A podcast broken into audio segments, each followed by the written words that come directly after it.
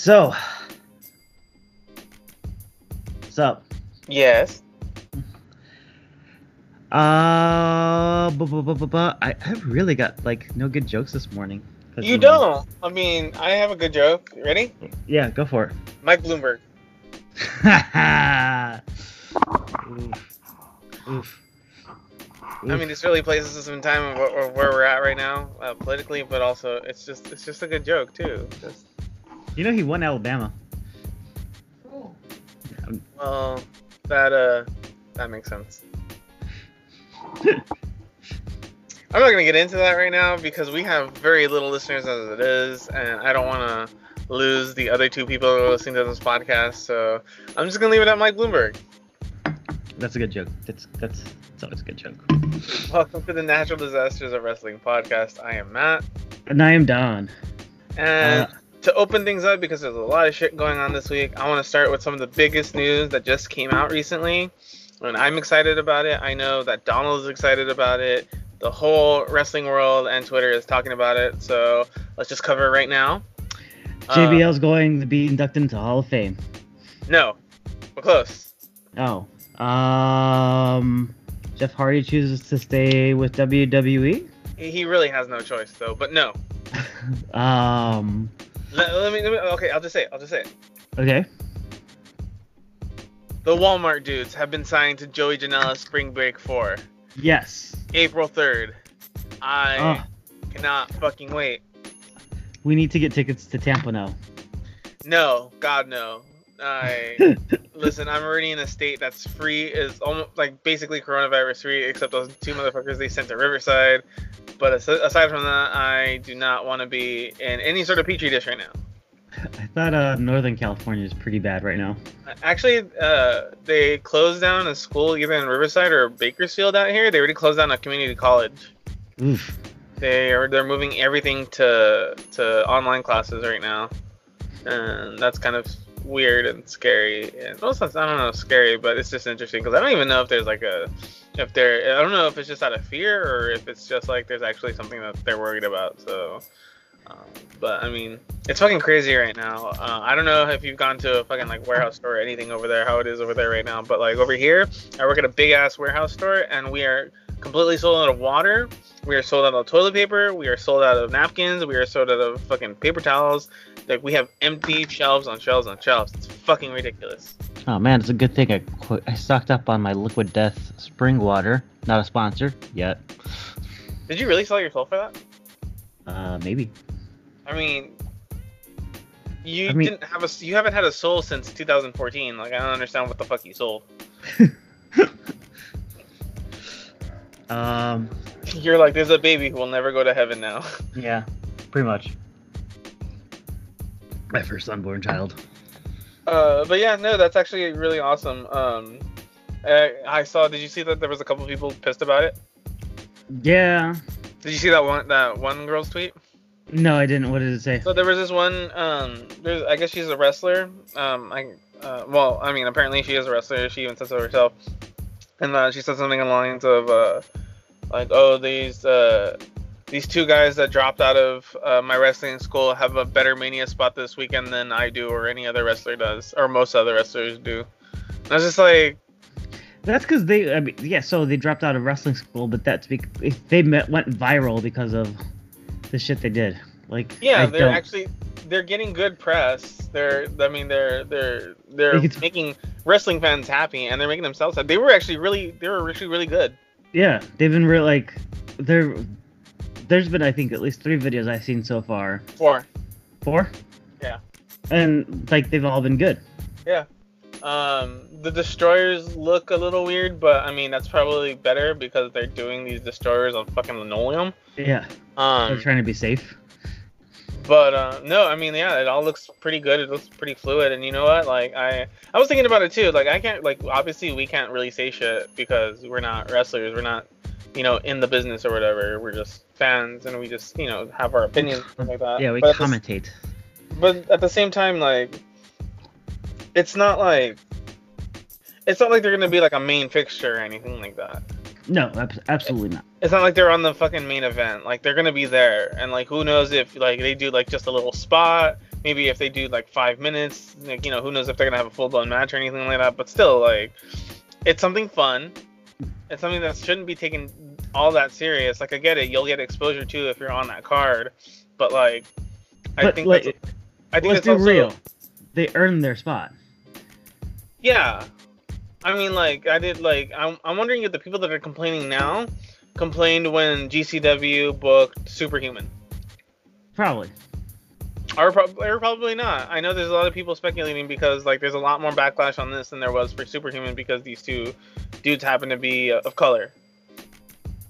Uh, That's entirely Possible. possible. I mean, that's entirely possible. I don't want to speculate. I, I don't want to speculate on that, but that's entirely possible. Um, Uh, I think it, it it just boils down to this.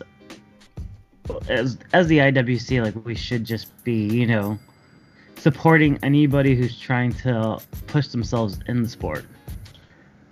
Anybody who's Not- trying to push themselves in the support and not making it look like a complete and utter joke. Like you could say they they are in a sense because they're doing it out of Walmart, but I mean it's it's no different than what It's no different than it's no different than Stone Cold Steve Austin and and Booker, Booker T. T in a fucking supermarket. Or like it's no different than what like a lot of these like really insane gimmick matches they do in like CZW or like you know anywhere else where they do like barbed wire and just like you know all these tables matches and stuff like that. It's like these you know at the end of the day these are just dudes having fun because they are like- the sport. Or like the dudes who do like the dudes who dress up as like cl- classic WWE wrestlers and wrestle on the New York subways. Yeah. Uh, So, I think I think they're just they're it's getting they're getting good exposure and they're making the business look like fun, which it Yeah. should because it shouldn't always be taken seriously every single day. Uh, and that's what and that's what Spring Break is too. Spring Break isn't the fucking like, you know, it's not like fucking like Wrestle Kingdom or anything like that. And, like no offense to Joey Janela, and no offense to everybody that's on the Spring Break card, but like it's a fun it's a fun lighthearted show yeah, with lots of herpes. I mean, we're on the same fucking card. You're getting Orange Cassidy versus Minoru Suzuki. Yeah. Like, why can't the Walmart guys be on the very under of that card? Yeah. Yeah. People haters gonna hate. I but I mean, that's good for them though. Um, but yeah, let's backtrack a bit, uh, because we had a pretty pretty crazy week this week. Yes, we did. Uh, let's start with actually last week's. Um, Should we start with Blood Money? Uh, I mean, I guess yeah, I mean, get it out of the way. yeah. Um, bullshit. It was bullshit. It was complete bullshit. Um, you had Undertaker come out when nowhere near advertising the thing to beat AJ Styles for the Blood Money Trophy of the year or the quarter, I guess, this year. Yeah. Um, you had Brock Lesnar. Oh, you know, I'll get to that part last because I want to. I want to talk about that I, piece I a know bit you more. have feelings about that. Yeah. Yeah, I have feelings feeling about that whole thing. Uh, we Um, have we had uh, that pay per view. Um, we had Rollins and Murphy uh, retaining their titles against Street Profits. Yeah, only to lose them a few days later on Raw. hmm Um, we Um, also had well, I mean, you know, those are the three big matches. Honestly, you, I mean, you had the fucking Reigns Corbin cage match, but that was whatever. Um, you had- versus. Oh, you know what's weird? So that Reigns Corbin match was only 12 minutes long, but it felt felt so much longer. yeah, because everybody hated it. Yeah, like I, I I was watching this match and I was just like, I thought a half hour passed by, and then it, like when I was reading the official time clock things, I was like, this is only 12 minutes and 30 seconds. What the fuck? Yeah. But then I also had you had the Fiend lose in quite possibly the worst fashion ever. I think it took a lot of momentum away from him getting speared. Like what was it? Five spears and a You got about jackhammer. five spears and one lazy looking jackhammer. Yeah.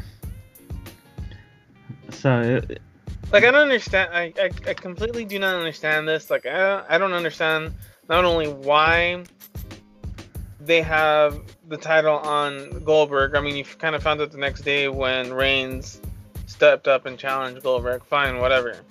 but like I don't understand why they needed to do it now. And Oh, that's a why- whole. hold on, That's hold a whole on. Can we, hold on, can we pause real quick? Because my Yeah. mom's calling me. What happened? Uh, my mouse. So, Mom?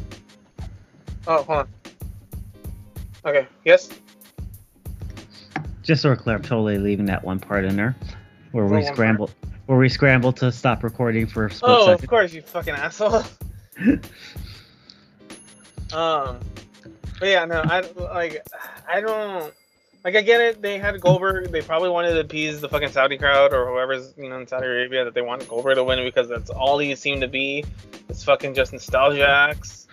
Um, the Crown Prince. I don't understand like why they had it over. They had to do it over there. They had to do this to the Fiend, and they had to put the title on Goldberg. Like I don't Well- understand why in 2020 there has to be a, a Universal Championship match with Goldberg. Like Yeah, it was, it- it was kind of okay two years ago or a year ago, two years ago when they did it. But now it's just like, why? What's the point? It makes no sense whatsoever. Um, And plus, here's it, it really, it really shows how bad they are at keeping any of their current stars built up. yeah, because- brings You, yeah, you're. I'm so, well. I mean, yeah, you're gonna bring. We're, we're gonna take you to your next yeah. to your next thing, but like, uh, fucking Bray Wyatt's been around since 2014, 2013 if you count FCW, and Mhm. like he's basically been homegrown, just like Ziggler, just like a couple other guys that have never gone any higher than maybe the the Intercontinental title or the United States Championship, but for some reason, you know, they choose now to build up Goldberg even more than they probably did when he originally came back from WCW over somebody who's been there for like six plus or five plus years and who's been essentially like one of the most like not only entertaining but most interesting character that they've had for the last six months. And I'm not saying the Fiend is perfect by any means. Like there's some stuff here and there that's kind of like not weird, but like it doesn't make sense sometimes. But he's still been really engaging with the audience. Everybody's been really reacting pretty positively to it. Yeah. And they just go ahead and flush it all down the fucking toilet for for Goldberg. I mean, they had uh, so many opportunities throughout the years. Like, for example, do you have Zack Ryder in 2011 when he had his when he pushed himself to the fucking moon. Yeah, when he was able to get himself over with the crowd with his with his YouTube channel and everything, and he had the crowd firmly behind him. Yeah.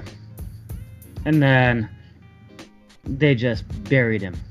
They just buried the shit out of him. They let him have that one United States Championship win, and then after that, it was just nothing. It was like just bullshit until what was it WrestleMania 32 when Yeah. he won the Intercontinental title match, and then the next night he fucking loses it. You know, it's funny though to this day. So he still says that winning the uh, U.S. Championship is the best moment in his life. And this is a man mean- who gets to sleep with Chelsea Green every night. I think he means in his professional career, but I mean, I'm pretty sure he means that too. Um, but to be fair, like everything, like everything, like was built up perfectly to that moment. Yeah. And just like if you go back and watch, like if you watch like the unedited footage, if you watch the footage on the WWE Network, like it's that that fucking pop is huge. It's so huge. Like I remember watching it. I remember watching it, and it was just insanely massive. It was like the loudest pop you've gotten in that reality in uh, what the PG era, I guess that Yeah. era- that part of of time is called. So, not to be not, not to ch- change the subject a bit, but I want to talk really quickly about Ricochet and the Brock Lesnar match, and kind of the whole Ricochet stuff going on right now. So, Ricochet lost in 90 seconds to Brock Lesnar. yeah. No offense whatsoever. Nope.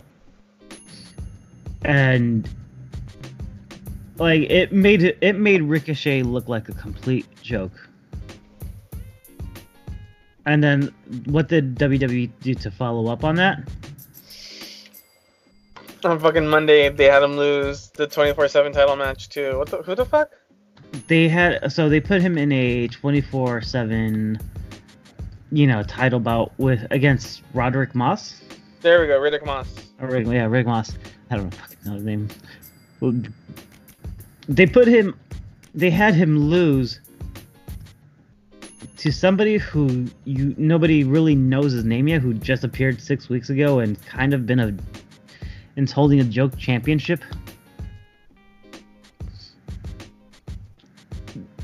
So they they killed.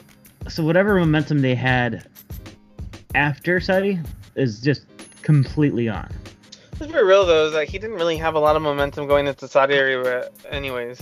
He Um, just beat AJ Styles like a few weeks ago. Okay, but that was a few weeks ago. But the, even then, like ever since then, like he didn't really do anything that was that really made anybody believe that he had a fighting chance against Brock Lesnar. Like you knew once he was booked for that Saudi show, we all knew who, how it was gonna go. We all know. Was, we all We know how gonna, it was gonna go, but he didn't even like. They didn't even give him. They didn't give us a reason to believe in him. Everybody loves Ricochet right off the bat. Okay, like let's go back to last year, last Mhm. WrestleMania around this time. I know we're gonna do a whole like retrospective on where everybody's at, you know, a year later, but like Mhm. really want to talk about Ricochet because this is really important. Last year, uh, around WrestleMania time, that fucking uh, NXT takeover that they did, Yeah. uh, him and fucking Aleister Black were over like fucking Rover. They were over the fucking moon. Like everybody loved them. Everybody loved the then fucking uh, uh, was it uh, Viking Raiders or what, what Mhm. the fuck were they called? And were they still war? Uh, not War, War Machine? Machine. Were they still War Machine in NXT? Or what the, what the fuck were they? They were War- Machine in NXT. Hmm. It's just on Raw and SmackDown they don't like to use the word war. Um, but um, you know, both of those teams were over as shit. Then you you, you cut to fucking WrestleMania, and you know, um, Ricochet gets his entrance, and literally the crowd was so fucking excited to see Ricochet at a WrestleMania. Like you could see the fucking look of hope, and just like you know, he could tell you could tell he was happy that he made it now. Finally, he was at a WrestleMania. I remember everybody was firmly behind him and Aleister Black. we were talking so we were we were texting each other back and forth during that match and during his entrance and just talking about like like you could see in his eyes like holy like he was just like holy shit like how amazed he was I cried. I legit teared up. Like I didn't cry hardcore until Kofi won the title, but like I legit started tearing up for Ricochet because that's just beautiful. it was it was it was a beautiful moment it was like one of those heartfelt moments because you felt for him you were just like oh it's like Like you, like we've seen, like you know, like you and I, like we, you know, we follow Ricochet's career. Like I'm not gonna say we follow it hardcore, but I've seen his matches in PWG, and I've been a big fan of him since Lucha Underground. And you know, I saw a lot of his matches in um, in New Japan. So like I've always been a, a really big Ricochet fan. But so like you know, see, thinking of everything that's led up to that, like just that it was a beautiful moment. And then like he kind like you know you saw him, uh, him Ricochet and Johnny Gargano and Tommaso Ciampa. You saw when they uh, got promoted or quote unquote or whatever they were. You know they started integrating them into Raw and SmackDown after that. And you know he, Ricochet was still pretty over. And it wasn't until they added that fucking stupid ass uh, uh, ricocheting noise sound before Yeah. his entrance. That's when things started to go down. that's when we knew his time was up because you know for some reason I, I don't know I, I just, it's- everything about this pisses me off and it makes me really sad the only way i can see this working is if they make him a member of the monday night messiah the monday night messiahs thing is like wwe's dark order whereas it's like if you're tired of losing you go join seth rollins. How was your coffee left? and so give me one second.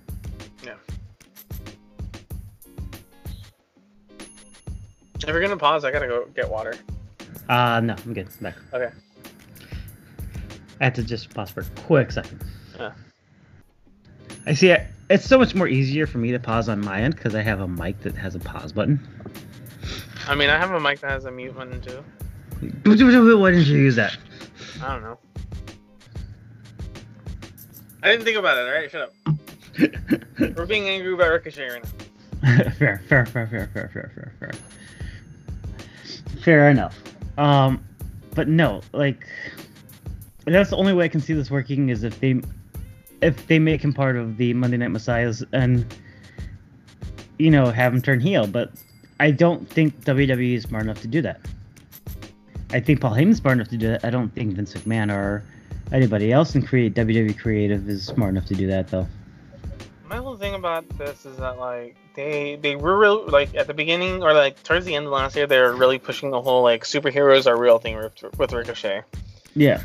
and you know that's when they had to kind of start talking more. And it's just like we love Ricochet, we love his work, but like he's not the greatest talker, and even even with the stuff before Lesnar when they were building him up to Lesnar, like they had him say some stupid shit. And like you can you can say like oh well you know it takes like a great fucking you know speaker or whatever to make those words work but uh, like those are stupid ass words regardless. Like, there are Oscar winning actors that probably could never make those words work and make them sound believable. They really, really are. It's Um, like the it's like the whole like you know the big dog is here or like fucking it's boss time or like local medical facility like it's just some shit that just doesn't work and you know it you know it's coming from the machine you know it's not coming from the heart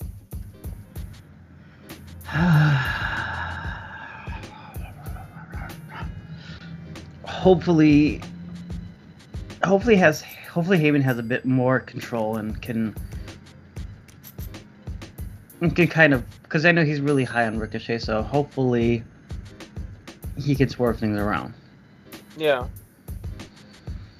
That being said, uh, overall thoughts on Blood Money was a shit show. Um, I, I I don't, fucking watch it did you watch? You didn't watch it?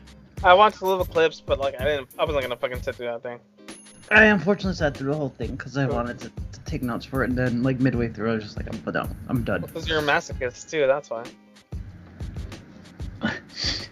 So to I do love how a you just gloss over it okay fuck you do to do a complete contrast of of wrestling events. So we had Blood Money that that last Thursday, and then we had AEW Revolution here in Chicago this past Saturday. We sure did My God, if you if you have not seen AEW Revolution yet, do yourselves a favor, go out there, spend the fifty dollars, buy it. It's worth every penny. It was a total fucking 180 from the pay per view that three days earlier. Yeah, like if you if Or two you lost earlier, I'm sorry. if you lost all faith and hope in wrestling, like watch Revolution. And you know what's funny is uh so I was talking to the guys from Pie Eyed Pizzeria hmm like that night for Revolution and uh you know it, they were talk like you know we were just talking I'm like oh did you guys watch you know did you guys watch Blood Money this this past Thursday? And they mind you they had ordered uh Revolution like to play on their TVs inside the restaurant. Yeah. And then they're like, no, like, they're like we're kind of done with WWE. Like, it's like that bad girlfriend that you know you just like you're you're in that toxic relationship, and once you're free from that toxic relationship, you're just like, I don't care about them anymore. Yeah, you don't want to do it. You have nothing to do with it. Yeah. So I was like, I was like, that is such a good analogy. I'm like, I'm like, unfortunately, I have to watch them because I have to do a podcast on them. Yeah. And they're like, oof, oof. But Revolution, top to bottom, fantastic. Um, the pre-show had the pre-show had Taz on commentary um, as well, and then we had the uh, Dark Order versus SCU on the pre-show. hmm Fantastic match. Um, the finish brought out Colt Cabana, who's now currently signed with AEW. That was a nice little surprise. That was a great place to obviously Ob- Obviously, yeah, it was a great place to to. debut it too. Yeah. So does this mean uh that, does this mean CM Punk to WWE confirmed now? No, CM Punk to MLW. MLW? Yeah, that'll work. They, they, they have a show coming up in Chicago next month too, so Oh really? Yeah. Um but yeah, so Colt Cabana came out, huge pop cuz Chicago crowd. Mhm. And then uh just just the little things that they do in terms of details. So you know, Colt Cabana start Colt Cabana started getting the numbers games on him and then somebody came out in a robe and I guess we all thought it was the exalted one for Dark Order. Mhm. and then, but what's great about it is Evil Uno and uh, I can't remember his partner's name, but they just kind of look at each other like, yeah, Stu Grayson. They were just looking at each other like, who's that? Like they they knew it wasn't the Exalted one. Yeah. So I, I thought that was great. I, just those little details. Because they could have played around and been like, oh, you know, it's him. That Yeah. was a WWE thing to do. But it was great. That was a great little pre-show, and then the match, the whole show itself opened up was fantastic. We had, Wait, who was in the rope then? uh, it was Christopher Daniels. He Oh. came out, yeah, he came out and he uh, attacked the Dark Order, and then it just kind of started to show off like like that. The sh- it was pretty cool too. Is uh, Jr. got his Boomer Sooner Sooner music when he was coming out to the announce table. hmm Um, but yeah, the show itself fantastic, top to bottom. You had Dustin Rhodes versus versus Jake Hager, which was a fantastic match. Um, it really, really showcased Jake Hager's kind of like he's a beast. He can. I think here's the thing. I think Dustin Rhodes can make anybody look good as well. So that's a part. That's a part to do with it. But Jake Hager just looked fantastic in that whole match. And uh, they, I love that they kept going to you know his fiance in ringside. So I think they're gonna have, yeah, Hager's fiance. Oh, okay. So I think she's gonna have some play, role to play in the future, which is Who's his Good. fiance? I don't remember her name. Like they said it, they said her name, but I don't remember her name. She's not anybody famous though. Oh, okay. Um, after that was it Darby Allin versus Sammy Guevara. Guevara? Yeah, which good God. So the match itself was only five minutes, but that's because for the first seven minutes before the match, like they were just brawling with each other outside the ring before the match even started. Yeah, this was like this is I wouldn't necessarily call it a blood feud, but this was like a grudge match because of how Sammy Guevara took out Darby Allin by, you know, crushing his neck with his uh, Yeah, with his with skateboard. skateboard. And so Darby Allin is obviously wasn't gonna take that lying down. And yeah, he was out for a couple weeks, but like he's been he's he's been you know saying uh, he's been clear about that he was gonna destroy Sammy Guevara ever since he came back.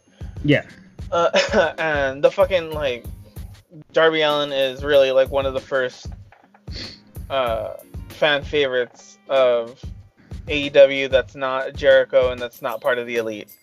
Yeah. Uh, and that and that, that really didn't take all that long. no, I, I mean they they hit it up. Did you hear the pop he got when he was in Atlanta? Yeah. Oh my God, that was huge. Like that was insane, and I wasn't expecting that from Atlanta of all places. Like that that was insane.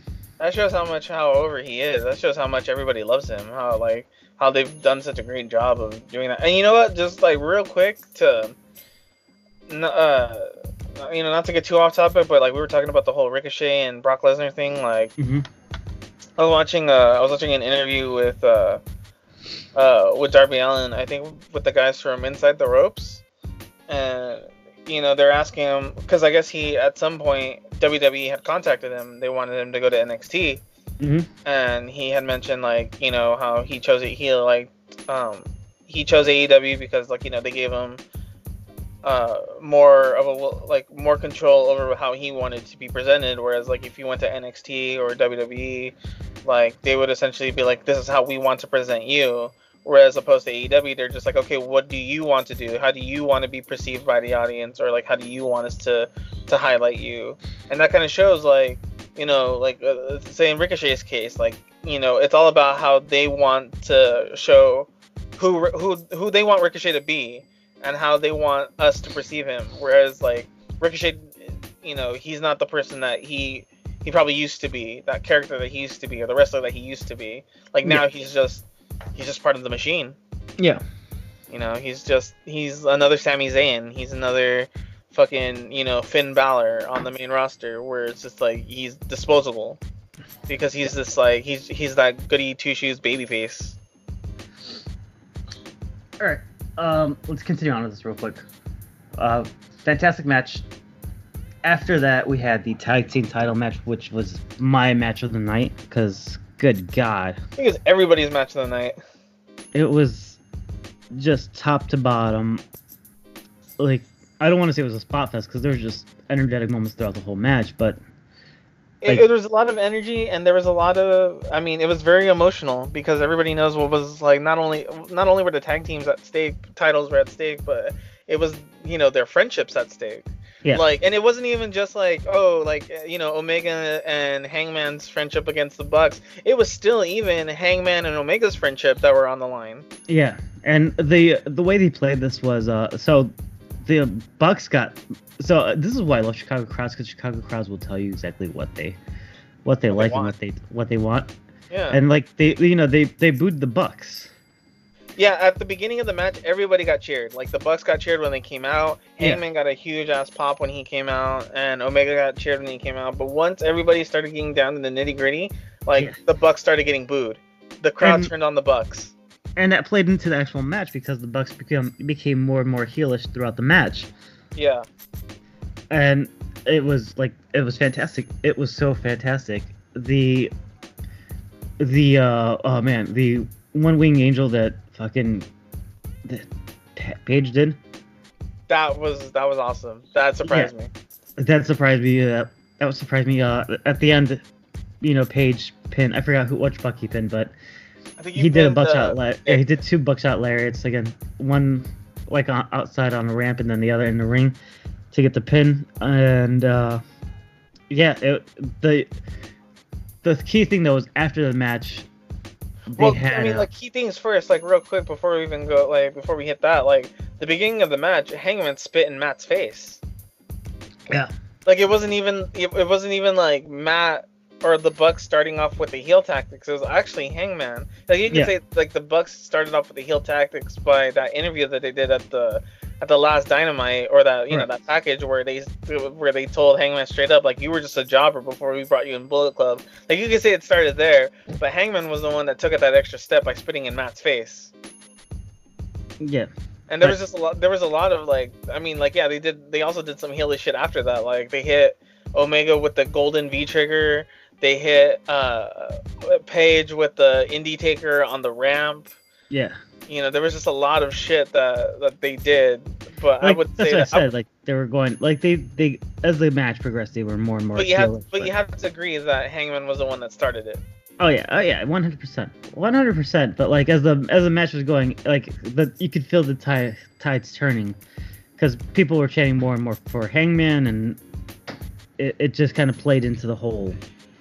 It just kind of played into the whole dynamic of the match. But you know, after the match, like this is I think where things got really, really nice and juicy. Just that little tease of because Hangman was like he had his title, he was just sitting right there. He was sitting right there on the ropes, and then it looked like it looked it almost looked like he was gonna do a buckshot lariat to to uh Omega. Omega, and it was just Well, even there was a part uh, uh, uh, where it looked like Omega and the Bucks were gonna super kick Hangman too. Yeah. But like just that little twinkle, because like Kenny turned around and he just looked at Hangman. He's like, "Are we good? Are we good?" And then Hangman ended up, you know, lowering the ropes, the ropes. of opening the ropes for him, and walked out. Like that was just such a good little teaser. That that that gave me vibes of Macho Man Randy Savage and Hulk Hogan during their during their Mega Powers run. Yeah, I could see that. I think um I think my only thing is that like there's too many there's too many teases for something that doesn't need to happen just yet. Because No, it, I it want could this be slow burn. well yeah, I want the slow burn, but also like it like you know, Hangman's not gonna be the one to turn heel. Or they shouldn't turn him heel at least. Like Hangman needs to be the babyface right now. Yeah, I Like agree. even if he's even if he's pissed, even if he's like a stone cold kind of babyface, he needs to be the babyface in this. I agree. Um, but like I don't I don't need like so many like what ifs from you know the Bucks and Omega probably turning on Hangman. I don't need the what ifs on if Omega's gonna turn on any of them. I don't need the what ifs of of Hangman's gonna turn on any of them. I don't need that especially at all. But like I think What they need to Okay. do is they need to like they need to let this it cool needs- off. This needs to cool off a little bit, but it also needs to make Hangman look like a fucking diamond. Yeah. Uh, but anyways, let's continue on real quick because Hold on, real quick. Uh, uh, I really, I also really need uh, Hangman to not be the the the sad drunk on BTE now too. I'm okay with that though. Are you? Yeah. Why? So maybe because it mirrors myself a little bit. Okay. So okay, no, it's no secret. I you know I had a long battle with with alcohol for a while. We we talk about it a little bit. I think we've talked about it a little bit in the past. We have not, but go ahead. Okay. Anyways, so like just kind of seeing that you know, I think he's I think he's pushing himself like towards that rock bottom, and then once he gets to that rock bottom, it's like, well, I gotta like not do this anymore. I gotta be, I gotta be a better person.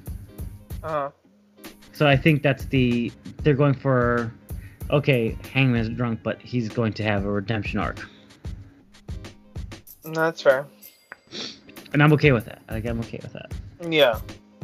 But anyways, uh, match number six of the night was Nyla, or sorry, not six, five. Uh, was Nyla Rose versus Kris Statlander for the women's championship. It was as good as it was going to be because Statlander was sick with the flu, hmm so that was as good as it was probably going to get. Um, And even if Statlander was at 100%, you knew Nyla Rose was going to retain regardless. yeah, it was Nyla Rose was going to retain regardless, but it did bring the crowd down just a little bit because like you could Yeah, tell that was. I mean, that was the. Yeah, that was a cool off match after a, a huge ass tag match like that. You can't expect you know the Yeah. crowd to have that same energy. Um, you know. But then that set us up into uh, MJF versus Cody. Can I just say that Downstait is horrible, horrible, horrible live? Downstait. Yeah. Yeah. Yeah, they're not. I mean, I wouldn't say they're necessarily horrible, but it doesn't. It doesn't come off the same way. No, it does not. Uh, but also at the same time, I I noticed this too. I knew that Cody was gonna lose because the person with the live band usually loses. Yeah, that's true. Well, no, that didn't happen to Aleister Black. I take I was over. just, well, that's what I'm saying. Usually, Triple H every time he had Motorhead playing for him, he lost. It's true. Wait, what about when Undertaker had Limp Bizkit perform for him? That's different though. That's Undertaker. That's fair. That's fair. You have two. You have two huge wrestlers that are into the occult. You think they're gonna let them lose when they have the live band? No. That's fair. That is entirely fair. But anyways, the story of the match. Um. Also, we had uh Stephen Amell was there as well, which I thought was incredible for the Nightmare Family. The Stephen Amell confirmed AEW. Maybe. I mean, I mean, isn't I- he still part of Bullet Club? I, I, I, you know, that's what I don't get. Is he is he still part of Bullet Club or does he I mean, leave? never, I mean, he never got kicked out. Technically, he's part of the Elite, isn't he? Mm, No. No. I mean, if he's part of the elite, you could also say that Dustin's part of the elite as much as Kota Ibushi. I mean, technically, Kota Ibushi is part of the Elite. He never. Oh. No, they never really. Well, like, yeah, that's true. Elite. Okay, that's fair. So, but anyways, um, MJF won uh, with some shenanigans, which I kind of figured was going to happen. Oh, of course, yeah. I kind of figured that was going to happen. That that that the golden diamond dynamite ring, I don't think Golden's a part of the name, but okay. whatever. Um, but yeah, it was it was still a good match. Cody's tattoo though, oh my god. He's had two big losses. he had two big losses that night. The match. Oh, oh, we in general. I totally forgot that you're gonna go onto his neck. That's my bad. yeah. I didn't think he looked too bad. It is the same. Like, if I got our logo tattooed on her neck, well, first of all, it would be that would be a horrible idea because our logo is horrible right now. Yeah, we don't even have really a logo. We have a we have artwork, but we don't have a logo. Side note, that actually reminds me of something. Someone's like, "Oh, he's like, I see you guys reached out to WWE's graphic department team for your logo." I was like, Yeah, we- reached out to the to the people who made um who made that fucking what the fuck is his name shirt? "Oh, oh, uh, yeah, yeah, Yeah. yeah, I know you're talking about. Yeah, we'll- we Same won't NXT team, yeah. Yeah. But then, yeah, that was. It, I mean, a great match. I expected that to be the the ending for it, and that's kind of leads into the For next now. match because they, yeah, because he won. So this next match, you could tell they wanted to bring the crowd back up after that because everybody was shocked to that that Cody lost. but that set up the next match, which was Pac and Orange Cassidy. Uh, it, was if you were not a fan of Orange Cassidy, after that match, you should be. Like he was just, it was just such a good match. Pac, like, Keep talking. I'm gonna pause you. I'm gonna I'm gonna mute you real quick. so we had Orange Cassidy versus Pac, and what was great about it is, you know, we had the usual Orange Cassidy sticks where he's just kind of like slowly kind of building into things, and by slowly I mean really like sloth like slow, with the uh, light cat kicks to the legs. But then uh, that brought Pac out into a kind of frenzy of, you know, building things up as fast as he could. And like Orange Cassidy just knocked it out of the park with a lot of the stuff. So the, whole hands in the pocket thing. Um, yeah, it was overall just a fantastic match. Pac looked, Pac looked great in it. Orange Cassidy looked great in it. Um, I, Pac won via submission, but again, it didn't make Orange Cassidy look bad at all in the match. And so, uh, yeah, you back? Uh, Orange Ca- Orange Cassidy looked great in that match. Yeah, he looked, he looked so great in that match. I'm, Uh, I'm, I'm really glad that they uh, like. I know it was kind of like maddening to make us wait that long for his first singles match, but Yeah. I mean uh, that was actually kind of great because not only like unfortunately he did lose, but you got to see him go against like somebody that's really respected, like even though he is a bastard. it was so Chicago's a great crowd for that to match to actually take place because I don't think if you would like if you would put this in like Boise, Idaho, or or like somewhere, in some random ass town, like it wouldn't have worked as much, or probably it we you know it, they the feeling wouldn't have been as as electric if they did it. Even if they did this in Atlanta, it still would have worked. But Yeah. I mean, I'm glad that they really picked like a really like uh, a staple of wrestling culture where it was going to be accepted, which like Chicago. Yeah. Uh, I think that was really smart because like let's take um like as an example like Stephen Amell versus Christopher Daniels. Like that wouldn't have worked anywhere else but Chicago. yeah, It, might have worked in New York, might have. It might might have, yeah. But I mean, it worked really well in Chicago. This match really worked really well in Chicago. They lined, they knew their audience, and they really lined up this card to make it card to make it work. And then our final match of the night was Jon Moxley versus. Sorry, hold the on. champion, Hold on one second. motherfucker. Jon Moxley versus Chris Jericho for the fucking AEW World Heavyweight Championship. Or did they, they even call it the World Heavyweight Championship? Or Yeah, the they called it the World Championship? Championship. The Alright. AEW World Championship. AEW World Championship, and this this was another one where uh, it was a lot of there was a lot of emotion and there was a lot of uh, like this this this match was really built up really really fucking well. Uh, going back to the beginning of the year when uh, they tried to get Jericho tried to get Moxley to join the inner circle, but this match even goes further than that. This match goes all the way back to last year's Double or Nothing, the first pay per view um, because Jon Moxley came in with all the fucking heat, all the fucking fire that you know everybody was so fucking excited for him coming uh, from WWE, and He you know, took out both Omega and, and Jericho. he took up both Omega and Jericho, and then he goes to Japan, and you know he he's on fire over there. Everybody got to see the the Moxley that we haven't seen since you know he joined WWE, and that's even if you followed him. And I know that a lot of people uh, didn't because it was kind of hard to at the time, but you got to see how much he loved wrestling and how much he loved being able to kind of be himself essentially. Um, and you know, like you have to think of like you know the whole time that he's been in AEW too, where he was supposed to fight uh, Omega at All Out, but you know he had that staph infection, and then just you know since Dynamite, just him and Ke- uh, Ke- him and Kenny going at it, and you know just this is this was built right. You know Yeah. they never they never once made Ome- uh, Moxley look weak, and Jericho has been the fantastic heel champion this whole time ever since you know he joined the company as well. It everything worked out perfectly here, and you know what? I honestly thought that, um, you know, maybe because I'm used to it, I thought they were gonna drag it out for one more pay per view and then finally give it to Moxley. But I think they did the right thing and finally pulling the trigger and just letting uh, Jericho drop the title now to Moxley instead of making everybody wait again. Because if we make make people wait too long, like they have done in the past in different companies, it's it, it just wouldn't have uh, it wouldn't, have meant the same. Not that it wouldn't have worked, it just wouldn't have meant the same thing. So I mean, if you would have waited till Double or Nothing, which is the next pay per view, like people would have saw the writing on the wall because Fozzy's touring Europe throughout the summer. Yeah.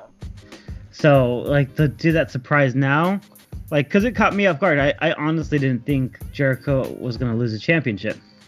I'll, I'll give it to you like this. I'll give it to you like this. Let's say that you're with a girl. You're with a girl and she's messing around with you in bed and she's trying, she's getting you hard. She's getting you excited, and then just right before you're about to stick it in, she falls asleep.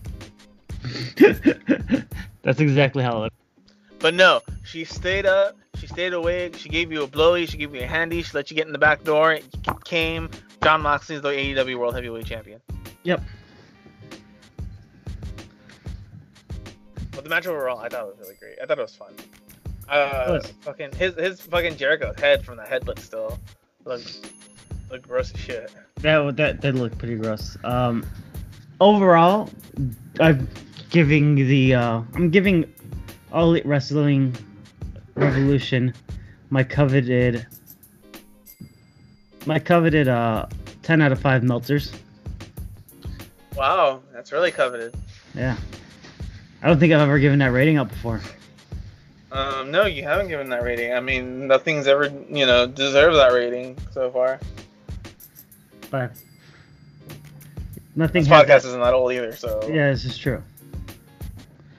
Um, um what did I'm you giving gi- it.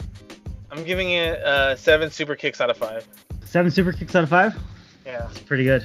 It's pretty good. Uh, just the only, um, you know, just to be nitpicky or everything, but um, I think they should have just kept Statlander out of the match. I um, think so too. Should like I understand like it was a big thing for her, but like you know personally I think my, her health over everything else would have been more important. And you know who's to, who's to say that she wasn't feeling okay? Like maybe she was you know maybe she bounced back from it enough, but I would have given her that extra day of rest, um, and I would have put maybe like um, I would have either put Shanna or no, I wouldn't have given her Big Swole yet. I probably would have given it to like Baker. I would have gone with uh, Akito, but that's because you know. Yeah, that's because you, that's your bay. Um, so that doesn't count. Uh, I mean, she's number she's ranked number three right now. I don't know who's ranked number one and two. Um, one, one well, Statlander's one, and I think uh, I think Shanna or one, I don't remember. It might actually be Riho, if I'm not mistaken. Uh, that would make sense. But I don't think. Like, uh, no, no, no, titles on Riho anymore. I think the Jake Hager Dustin Rhodes match could have been a little bit better. True. Um, I actually, I like. I really want to see Dustin Rhodes go up against like somebody else. Like, like I, I really like not not that not that Hager isn't a isn't a great opponent or anything like that, but I really want him to see go up against somebody like. So I still want him to see uh, him go up against Omega. Um, I want him to to go against like say even Darby Allin. Yeah. Uh, oh wow. So you know who is? This is pretty interesting. According to AEW rankings, mm. so Moxley, so Jericho's ranked number one because he's zero and one. Mm-hmm. But you know who's right underneath him? Uh, Co- well, technically Cody, but he can't. No, not even. Oh, who? MJF. Oh, that's right. Yeah, yeah, because the the win over Cody bumped him up. Yeah. And then uh, Kenny Omega, Cody's number four, and then Pac is number five. I still like. I know they explained it, but I still understand. I don't understand why they have Cody up there if he can't challenge for the title, anyways. Mhm. So uh, Shida is actually ranked number one Okay. Uh, Riho's number two. Statlander's three. Uh, Yuka's four, and Baker's five. Baker's dropped down quite a bit. Yeah, she has. Um, Swole's gonna get up there. I am still a huge fucking fan of Big Swole. Dark Order is number one in tag division. Bucks are number 2 uh-huh. SCU's three. Best Friends four. And Private Parties five. Mm. Yeah, private parties cool down a lot, unfortunately. Yeah. But I mean, they're young and there's still plenty of time. It's not like you know they're going anywhere anyways. But you know that's going to be a fun team to see uh, rise up the ranks when they finally get their chance of getting a title. Um, did you watch Raw? Uh, I did watch Raw. Uh, I, there's nothing too important coming out of Raw other than the fact that um, you know, Edge is gonna murder Randy Orton. Oh yeah, 100%. Like, so for the majority of Raw, it was pretty much crap, uh, with the exception of that with the Randy Orton Beth Phoenix thing.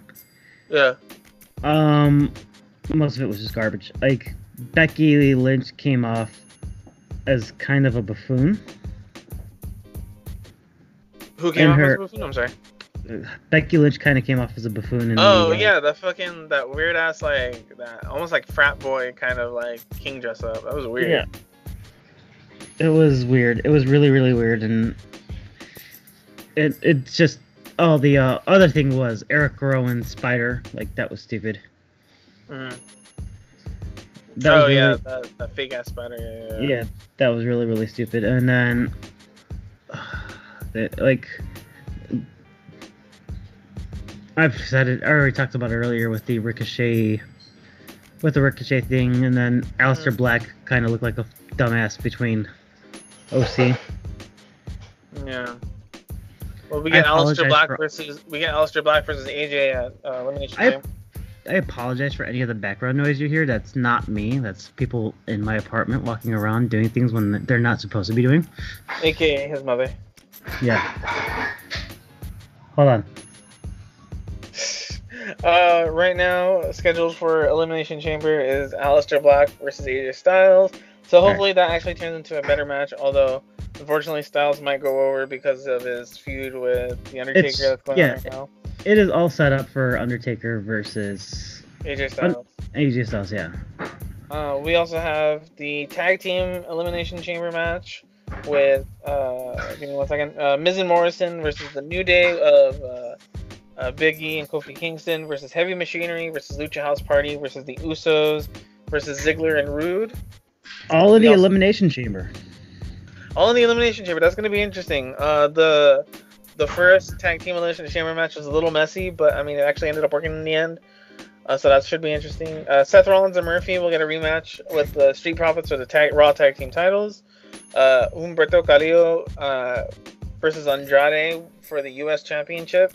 And the rest of the matches are the Women's Elimination Chamber match: Baszler, Asuka, Natalya, Liv Morgan, Ruby We already- Riott, Yeah, and we already know. Sarah Logan. We already know who's winning that. Yeah, yeah. But you know what? It's funny though because WWE is petty as shit. So Yeah. I started thinking like everybody's already assuming that Baszler's gonna win, but what if they go with like fucking like Morgan or. Natalya? it's not gonna happen. I know it's not gonna happen, but what if they could? Could it could? Braun Strowman versus Nakamura and Sami Zayn ver- uh for and Ces- wait It's Braun Strowman versus Shinsuke Nakamura, Cesaro, and Sami Zayn wait wait. in a three-on-one handicap match for the Intercontinental Championship. So what the fuck does that even mean? If the three win, that they co-holders of the Intercontinental title? I have no idea how that works out. Again, I hate this fucking weird ambiguity. Um, Profits, uh, yeah, we already said Profits versus Rollins, and yeah, Black versus Styles. Those are the uh, two, four, six matches. Six matches total. Uh, Um, waiting on four more because Lord knows the WWE need, pay-per-view needs to be over three and a half hours long. Yeah. Um, my quick rundown is on Friday is going to be Carrillo. Uh, AJ Styles, uh, Aleister Black, I feel like is going to beat AJ Styles, but only because of Undertaker's Taker. Yeah. wow. Uh, Am I wrong? you're not wrong. Uh, Street Profits. Are Are, you, are you almost done? Oh my goodness.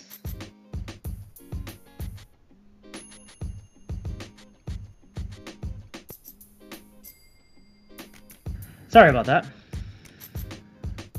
Uh, let's see. I got Street Profits over Rollins and Murphy um, shenanigans. Thank God, the, thank God, you have the mute button because all the only thing I could have imagined was fucking Will Ferrell and Wedding Crashers.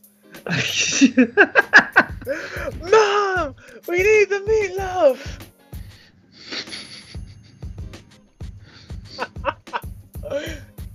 uh, Do we credit both our moms in this podcast for being? I think I think so. I think oh so my goodness. It's- I think so. Uh, I see. I have no idea how the SmackDown title thing's gonna go because Miz and Morrison already lost to lost to uh Usos. Yeah. Um, I think they're gonna retain. I think they're gonna hold on to them until WrestleMania. Honestly. Yeah. Uh, Braun Strowman's gonna beat them, beat all three of them, and uh, yeah, we already know Baszler's gonna beat everyone else. So that's that's elimination chamber in a nutshell. hmm Um. Oh, so I, I know we're already going along, but I just want to hit on this real quick because this Yeah. is something that we uh, we're gonna talk about regardless. Uh, we saw a thing on Twitter about talking about the first wrestler that you ever met Yeah. and like how it affected you and your love for wrestling. So I know there's two actually you and you added an amendment onto that. But let's go ahead and talk about the first wrestler that you met and if it affected you in any way. Like when So- and where did you meet them?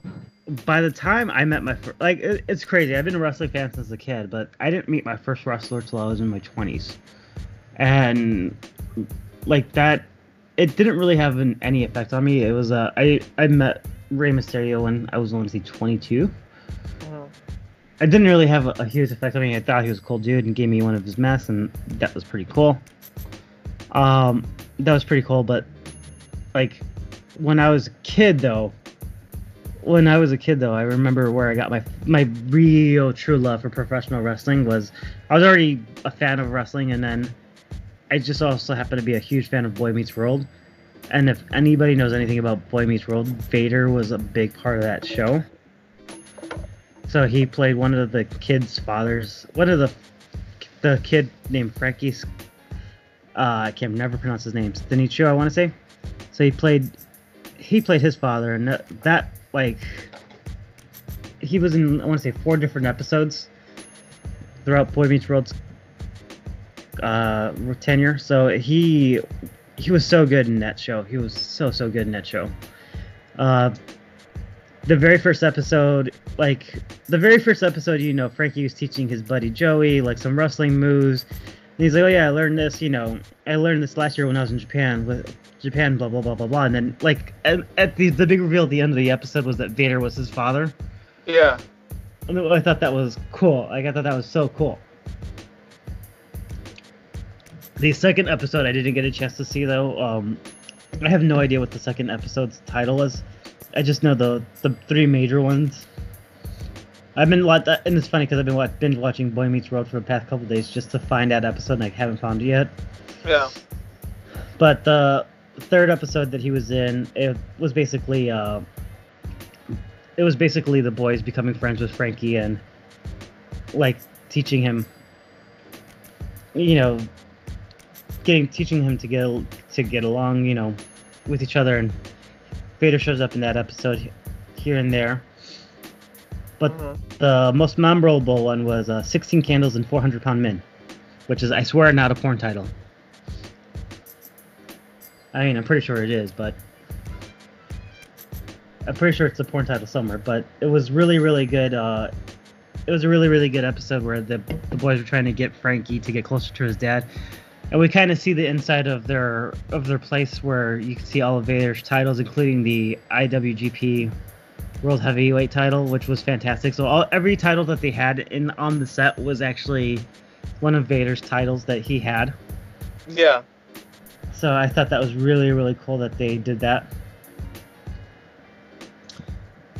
I vaguely remember Boy Meets World. I'm gonna be honest with you. Like not that I, like I don't know. Like I think I was too young still when it was on, so I couldn't really appreciate it. Yeah, I mean this was like '96, so Oh yeah, I was four. Yeah. And by the time like uh, by the time I was what like maybe uh 12 or 13, I think it was like already in this like final season or whatever. but here's my favorite part about it. So, uh, like as I was watching that episode, I Uh-huh. completely forgot Jim Cornette was still around that time in WWE, and Yeah. he was he was doing commentary on the Vader versus Jake the Snake match, Uh-huh. and I just remember watching it and being like, "God, Cornette sucks." Oh yeah. Just Mm. he wasn't necessarily the greatest. No, he was horrible. I will say that loud and proud. I He's he's a great manager. He's a great manager. Yeah. Horrible uh, commentator. Yeah, just like Bischoff. Yeah. Just like I Uh, remember seeing, I remember seeing a bunch of people saying um, Bischoff went back that he should probably do commentary for NXT. I'm like, yeah, he probably shouldn't. So what's interesting was WWE actually did an interview with Michael Jacobs, the creator for Boy Meets World, Mhm. um, about the whole Vader thing, and Mhm. uh, they asked him, you know, what prompted what prompted his interest to bring uh, WWE to bring a WWE superstar to Boy Meets World, and he said, you know, we had the character of Frankie Stechino. We all said around like this guy looks like a wrestler. This guy's father's a wrestler. And it all sparked their imaginations, and they start talking about like who who does he look like, who does he resemble, and we all you know said, does it should he be a hero or villain? And they're like, oh yeah, he should be a villain. And then they literally was like, it has to be Vader. It has to be Vader. and so they're like, you know, he was just like we wanted we wanted to show that it's just this loving father who's also a villainous re- wrestler. It was this oddball, very funny blue collar relationship. It was funny because there was absolutely no continuity whatsoever on Boy Meets World, none. So what we came up was like, okay, he absolutely has no money. Frankie lives on the wrong side of the tracks, utterly and completely.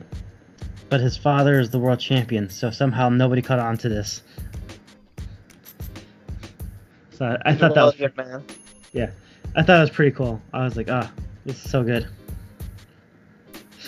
So, yeah, when they when they thought of the world, like there was literally no other person they thought of besides Vader. Mm. That's Uh, cool. what about you? respect that. So, what about you though? What what who did you meet and how did that affect your? Um, I met RVD when I was. I remember how uh, I was between I think between like 11 and 13. Um, and I met him when he opened up his uh his comic book shop, Five Star Comics, out here in Nice. uh, SoCal. Uh, and that was like it was literally like the first day that it opened up, and I remember I went with my because my little cousin was living with us at the time at the time, so we all went, and we were in line for like the longest fucking time too. I remember being super fucking tired when we left. Like we were one of the last people to like meet him. So I we took the picture, I have an autograph and everything, and I remember walking in there like that was the first time in my life that I was near like actual championships. Like I had never seen a, a championship belt up close and personal like that before. Uh, because like he had the Intercontinental title there, and he had his the ECW championship, and I think the television championship too. Because they also had replicas, but they also had his actual championships there. And I remember thinking how fucking cool was that, and how fucking huge those belts were too. Um, and then like just like it was a small comic book store, but like they all, but it was like it was just I don't know, it was really it was really neat how they had everything set up too, because it was very much a comic book store, but also like again it was like it was like what uh uh fucking Jay and Bob's uh, secret stash is, but for wrestling, like just a bunch of wrestling memorabilia. And remember in the TVs they were playing uh, WrestleMania 20, and you know just wait, I was just so excited, and I met him, and he was just like he's a huge fucking dude. Like, granted, I was, you know, I was like kind of small still at the time, but like he was a huge fucking dude, and he was, you know, he was still pretty buff, and he was just really cool. Um, He's so fucking buff. he's and he's still really fucking cool. He's a really cool dude. Right now, he's a heel in Impact, but I mean, he's still like a really laid back kind of dude. I just remember him being so nice, and uh, you know, it made an, you know, I remember my cousin being really impressed too. He wasn't a huge wrestling fan, but like I remember him being like, oh, you know, that dude's really cool, Mm. and uh, I just uh, like it's just left an affection for RVD in my heart because like I, I, I didn't. By the time I learned of ECW, D- ECW was already absorbed by WWE. So like it wasn't a it wasn't a while until like I could go back and watch a lot of his old stuff from ECW. Um, but like you know from then on, like I really did have a big affection for RVD. You know in in WWE and even in Impact later on, in TNA later on, later on. Quick side note: What was the first wrestling event you went to SmackDown. you remember? SmackDown. SmackDown. I want to say either '99 or 2000. Uh, it was at the Staples Center. I can't pinpoint the the exact date, but I remember on the card it was uh, the Dudleys versus Lowdown to open the match, to open the Mhm. to open the fucking uh, the show. Um, Al Snow was there, and he was dressed up as like a, a Chinese dude because that's when you could still do that. Uh, K- uh, Kane versus Kurt Angle. I remember Jericho being there. I remember Jericho's. I remember. I literally. This is uh, like. I remember all the pyro being a lot bigger and a lot louder, and maybe because I was like ten or nine or ten. But No, I remember when Jericho when Jericho came out, like you could still feel like we were maybe like center of Staples Center, but you could feel the heat from his fucking pyro. So mine's was WrestleMania 13. Of course it was, you fucking asshole. Uh, it, it was so I mean it was so awesome because this was just on the the cusp of the Attitude Era, Yeah. and it was it was fantastic. I mean, I got to I remember like it was my stepfather's cousin's husband who took me. That was the that was the one where Austin passed out, right? Yeah, that was Yeah. Austin Bret Hart. Fucking dick. Yeah, that was Austin Bret Hart, and that was such a good match. That was such a good match. Uh, God, the whole, the whole card was fantastic. So uh, you had, you had uh, headbangers in a tag team elimination match. Uh, there were so many. The Rock, well, Rocky Maivia, not The Rock. Yeah, I got to see The Rock. Yeah. Oh, that was so fucking awesome. It was the main event for SmackDown. Surprisingly, it was The Rock versus Stevie Richards. When And then, Stevie uh, Richards was part of RTC. Yeah, Hunter Hearst Helmsley versus Goldust. Uh oh yeah, Owen Hart and British Bulldog versus Yeah. Mankind and Vader, which was fantastic. So much cool stuff there. That's when Uh, Bret Hart like went beat. That's when Bret Hart beat Stone Cold off in the submission match with Ken Shamrock as the guest referee. Mm, where that, it's that perfect image of fucking Austin in the sharpshooter with the blood running down his face, and then he just Yeah. passes out. Oh yeah. Fucking shit. Uh, one last, I guess, one last quick bit of news to go over before we go. Uh, Matt Hardy is AEW confirmed. Is he?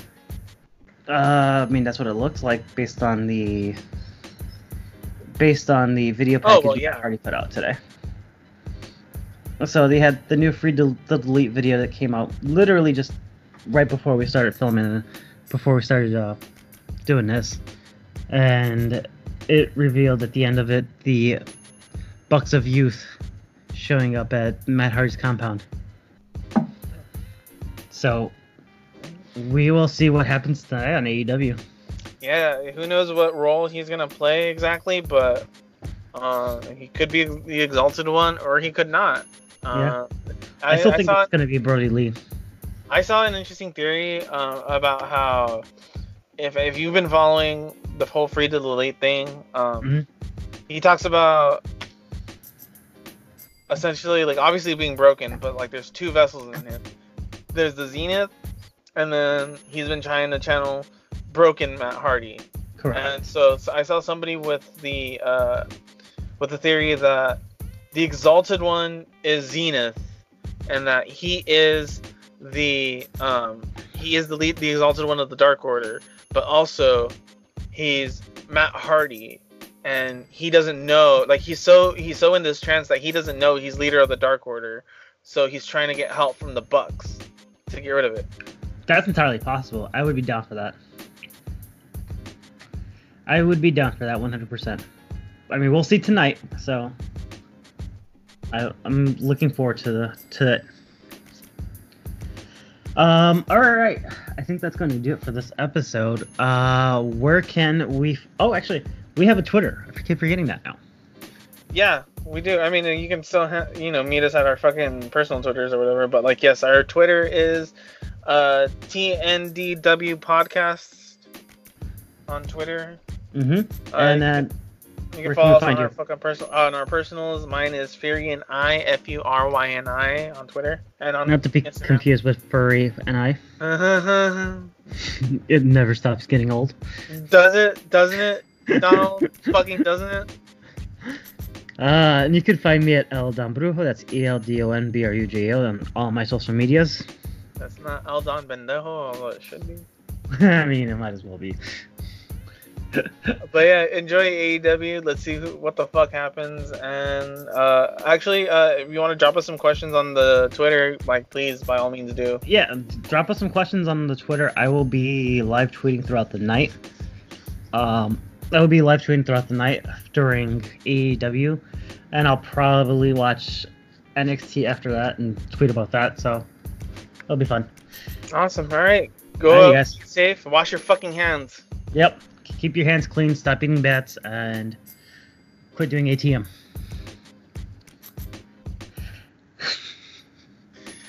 Why am I like this? Because you do ATM. Uh, all right, you guys. Have a week.